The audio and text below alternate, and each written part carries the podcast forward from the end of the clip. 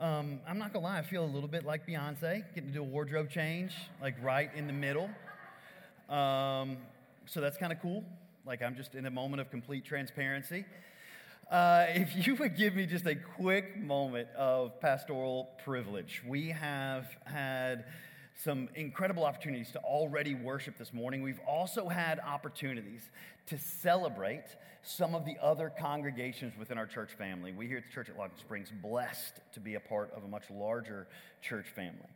Um, if you are new with us or you haven't been with us long, and you want to get to know a little bit more about this specific local expression of the body of Christ, this specific church family, we've got a great opportunity for you to do so next week. We're going to be having one of our family meals. Uh, it's just a family lunch after church in the Commons right down the hall here. We do it potluck style. It meets immediately after the service. If, if you're able, you want to bring some food, that's great. If you're not able, that's also fine. We would love to have you. It is super low impact, no strings attached, just a great time to sit and get to know people. Uh, we would love to see you next week.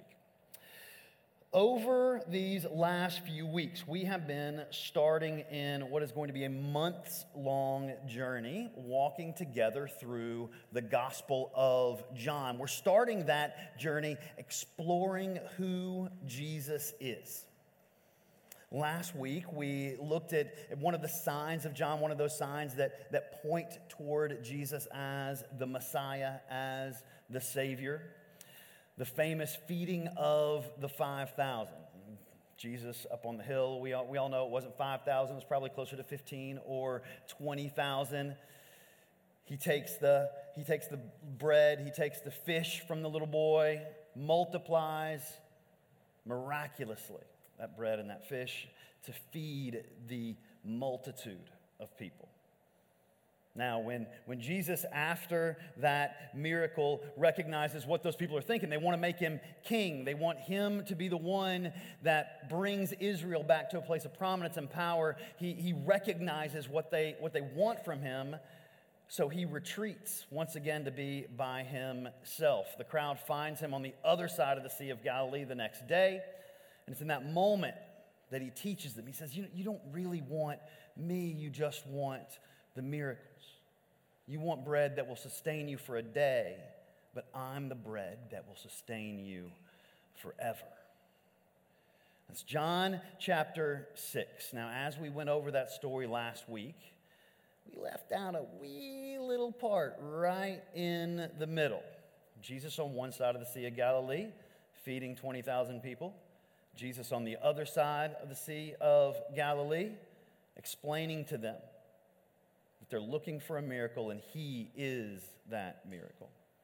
What we didn't really talk about was John chapter 6, 16 through 21, which is the story of how they got from point A to point B. That is the story we're going to look at this morning. If you have your Bibles, I would love for you to open to John chapter 6.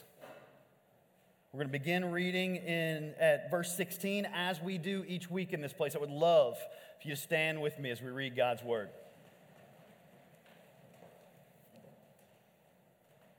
John writes When evening came, his disciples went down to the sea, got into a boat, and started across the sea to Capernaum. Darkness had already set in, but Jesus had not yet come to them. A high wind arose, and the sea began to churn after they had rowed about three or four miles they saw Jesus walking on the sea. He was coming near the boat, and they were afraid. But he said to them, It is I. Don't be afraid. Then they were willing to take him on board, and at once the boat was at shore where they were heading. Lord, as we pray each week, we are humbled and we are amazed by your presence with us in this place, grateful beyond measure that your presence is not relegated to the bricks and the mortar of this building. Never let us lose sight of the miracle that we hold in our hands, the living word of the living God. And we humbly ask, speak now. For your servants are listening. Amen. Y'all can be seated. Jesus walking on water. We kind of skipped over that part last week. It's it's a little bit of a big deal. It's a thing that we should probably talk about on some level. But, but let's start with the fact that, that this is a, a very real story with real, tangible things happening. If you remember, after Jesus feeds the multitude, he retreats to be by himself as was his normal rhythm in life and ministry. He had obviously told his disciples kind of what the plan was, where they were going next. They waited down by the shores of the Sea of Galilee. Sea of Galilee, it's a very real place. You could go there right now. It is not a sea, it is a lake, but it's a big lake. 64 square miles. It's 13 miles long, 8 miles across. Like it is a massive body of water. Jesus' disciples grew up in and around the Sea of Galilee. Several of them were fishermen. They would have been incredibly familiar with this sea. The idea of getting in a boat and going across to the other side was not a big deal to any of them. We also, in this, in this story, see this storm that kind of seems to come up out of nowhere. That is also an incredibly real and common phenomenon in this area. The Sea of Galilee is the, the second lowest relative to sea level lake in the world. It's the lowest freshwater lake in the world, and it's surrounded by these hills. The hills we're familiar with from the stories in the Gospels. You know, the, the Sermon on the Mount took place on one of these hills. The feeding of the 5,000 had just taken place on one of these hills. But because of the topography, very low lying water with the hills around it, it was not uncommon for these gale force winds to come up over the hills, sink down into the bowl that was the Sea of Galilee, prone to sudden and violent storms. Waves up to 10 feet have been measured on the Sea of Galilee. All of the things that John tells us about in this story are, are very tangible, very real phenomenon. Now, there are also some incredible symbolism in John's words and imagery. Remember, John chapter 20, John chapter 21, he tells us that if, if the whole world was a library, it couldn't contain enough books to write down everything that Jesus did. So, John says, I have specifically chosen to tell you these things so that you may see, so that you may be pointed toward Jesus as your Savior, as the Messiah, so that you may believe and have eternal life. Everything John writes down is incredibly intentional. So, when he, when he tells us there in, in verse 17 that darkness had already set in, He's not just throwing in a random detail. He wants us to know that it's dark. John is a gospel of contrasts. He uses extremes, oftentimes things like light and dark, to make a point. We see it as early as the first few verses of this gospel. John chapter 1, verse 5, if you remember. Lightness light pierced the darkness and the darkness could not overcome it when john tells us when they got in that boat it was dark when they're rowing across the sea, it is dark. That means something. John wants us to understand what he's talking about the darkness that they were in. Even the storm is just dripping with meaning and symbolism. Those cultures in the ancient Near East, um, as with most historic cultures, recognize not only open bodies of water like the Sea of Galilee, but specifically sea storms, stormy waters, as emblematic symbols of the unknown, the uncontrollable, the chaos that is in the world. Now, in that chaos, in John chapter 6, in that unknowable darkness, in that uncontrollable storm, suddenly there is Jesus. So often, when we read passages like this, we turn these scenes into children's stories the loaves and the fishes.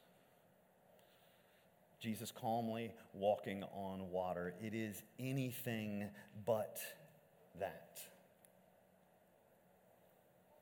From the library of stories that John could have chosen, he wants us to see Jesus walking not only on water, but walking through the storm. I have no way of knowing why most of you are here.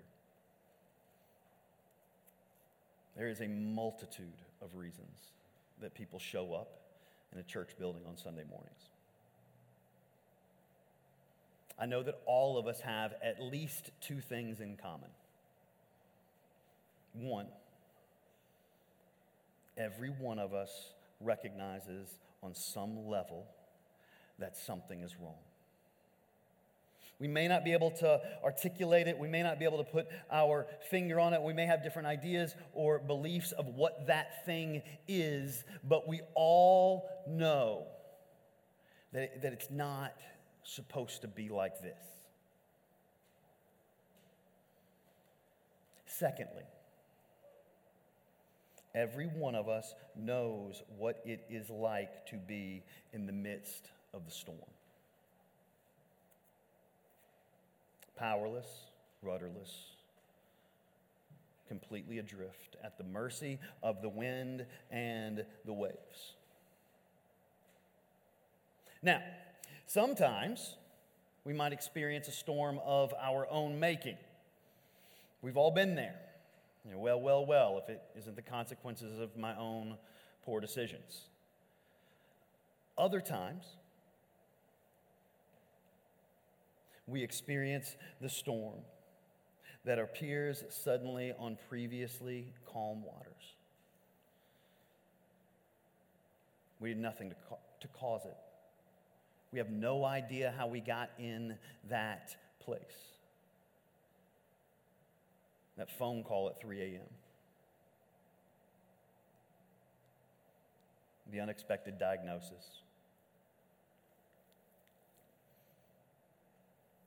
the impromptu call into your boss's office, and as soon as you see the look on his face, you know exactly what's coming.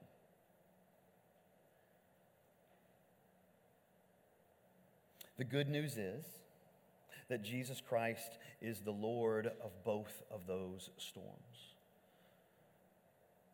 Jesus Christ is the Lord of the storm that we created. Jesus Christ is the Lord of the storm that we never expected. There is nothing unknown to him. There is nothing uncontrollable to him. There is no storm of which he is not the master. Here we have his disciples, his closest friends and followers, in a boat. Three or four miles out in the dead center of the Sea of Galilee. If any of you have ever been in a body of water that large, if you've ever been deep sea fishing and you've been four miles from the shore, that's a fur piece. It's different you like that? You're with me, Jordan. That's for you, buddy. Um, it's different when you're on water and you're four miles from shore than when you're on land and you're four miles away. It's the middle of nowhere, completely isolated. Suddenly, a storm wells up, 10 foot waves around them, wind all over the place. They were fishermen, they were familiar with the lake, they knew what was up and they knew it was bad news. And in the middle of all of that, suddenly there is Jesus walking on water, strolling through the storm. Now, look at what he says when he arrives. Look back with me at verse 20. Jesus said to them, It is I. It's kind of a super weird opening line, isn't it? Like imagine, imagine just a friend of yours busting into a room and, and, his first words are, it is I. It's a little bit cringy, right? Um, the problem is, this is a perhaps necessary but definitely terrible translation of his original words. You see, in the Greek, that clause is, is only two words. The literal translation is, I am. Now, those of us that have studied the Bible on some level immediately recognize those words, immediately recognize the power and the meaning of those words. I am. You see, this is the divine name. This is the same name that God gave himself. In Exodus chapter 3, Moses is at the burning bush, terrified. But, but if I go back to, to Egypt and I tell them I talked to you, what if they ask me what your name is? What do I say? Who do I say I have spoken with? I am.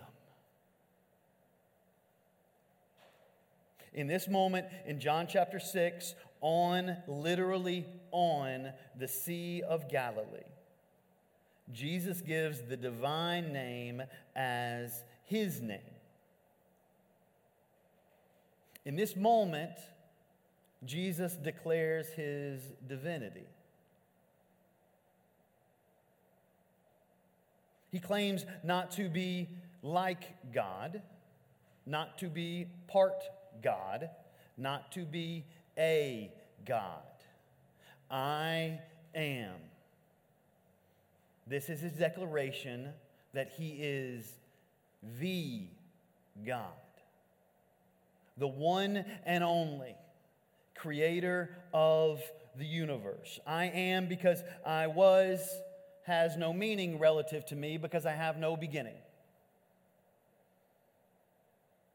I am because I will be is equally meaningless because I will never change. I am because I am. Now look at the reaction of the disciples in this moment. Look back at verse 19. If you guys, have you ever like seen those signs where two words are intentionally out of order, but you don't notice it because your brain is so familiar with the language, your brain just automatically reads it in the right order? You don't, under, you don't notice it until somebody points it out? That's what we do with verse 19. The problem is, it's, it's not in the wrong order it's in the right order, and we take it out of order. The storm had swelled up around the disciples. A high wind arose in verse 18. The sea began to churn. Verse 19. After they had rowed about three or four miles, they're sitting in the middle of the Sea of Galilee. They saw Jesus walking on the sea. He was coming near the boats, and they were afraid. The implication of John chapter 6, verse 19 is the disciples in that boat were more afraid of Jesus than they were of the storm.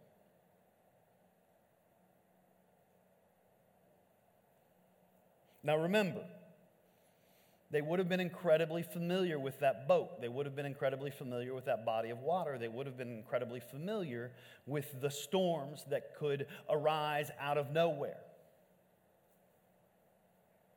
They realized the danger of the storm, but they knew that it was of this world. They didn't relish it, but they recognized it. As Jesus arrives walking on water in the midst of the storm, they have no context for that power. As Jesus arrives, arrives on the scene in the middle of the storm, he is beyond their ability to comprehend. He is something entirely other. He is something holy and beyond them. Throughout the Bible, throughout human history, the holiness of God has inspired fear. Now, it's largely an awe based fear this, this recognition of power. His power highlights my weakness.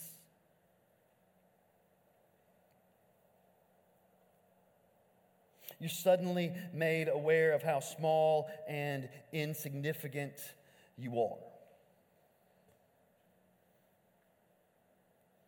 Those men in that boat in the middle of the night, in the middle of the sea, in the middle of the storm, were suddenly in the presence of the holy God and they recognized that they were entirely unworthy. And they were afraid.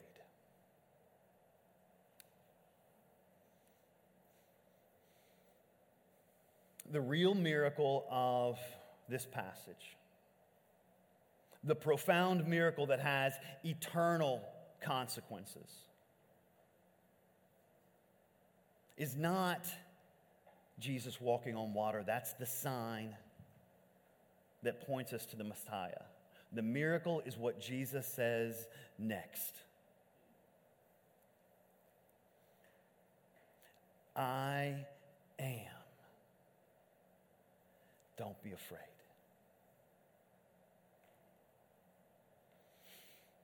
I am. Don't be afraid. It's so easy to blow past those words or to write them off as these kind of amazing, profound words of comfort. This picture of Jesus walking on water in the middle of the storm and coming to his friends and disciples and saying, Guys, it's okay, I'm here everything's to be all right. That's not this. This is so much more.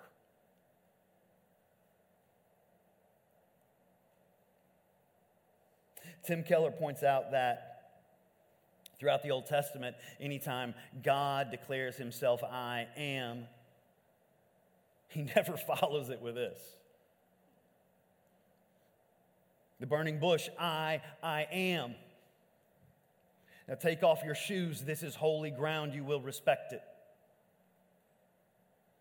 I am, and I'm coming to Mount Sinai. All of you are sinners. If one foot touches this mountain, you will be destroyed. I am. Don't look at me. Turn your back in my presence. When Jesus declares himself, I am, he says just the opposite I am. You don't have to be afraid anymore. It is a massive, shocking, history changing statement. Jesus, in this moment, confirms his deity. He is the living God. But no longer do you have to fear my presence. In fact, you don't have to be afraid at all. I am. And you couldn't get to me, so I came to you. I am and I have made a way so that you can be with me forever. I am when the waters are calm. I am in the midst of the storm. I am with you always. This morning, as Charlie and the worship team come back up to lead us once again in worship, I want to take a few moments. A few moments for us to pray, yes, together, but I also want to give us space to be in the presence of our Creator, of our Savior. There is no magic posture. But I would ask that you take just a second, get yourself comfortable. Bow your head if it helps rid you of any distractions. We'll play some quiet music in the background so that we're not distracted by the deafening silence.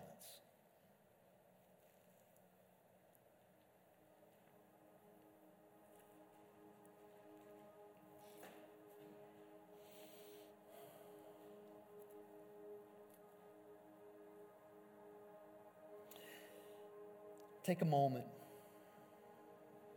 acknowledge the storm. Be it a storm of your own creation, a storm you never expected or deserved.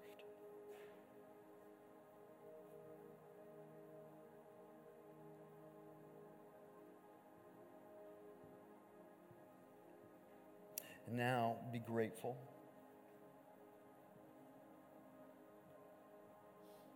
For the presence of Jesus in the midst of that storm.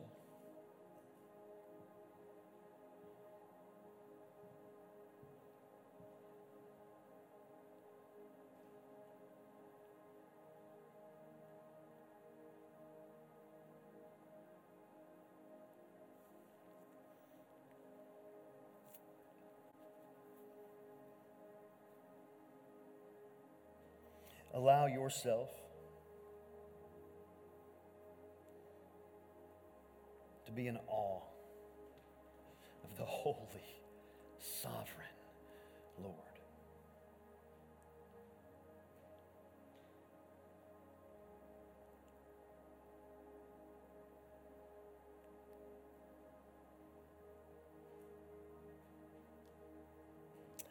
celebrate no longer have to be afraid because He has made a way.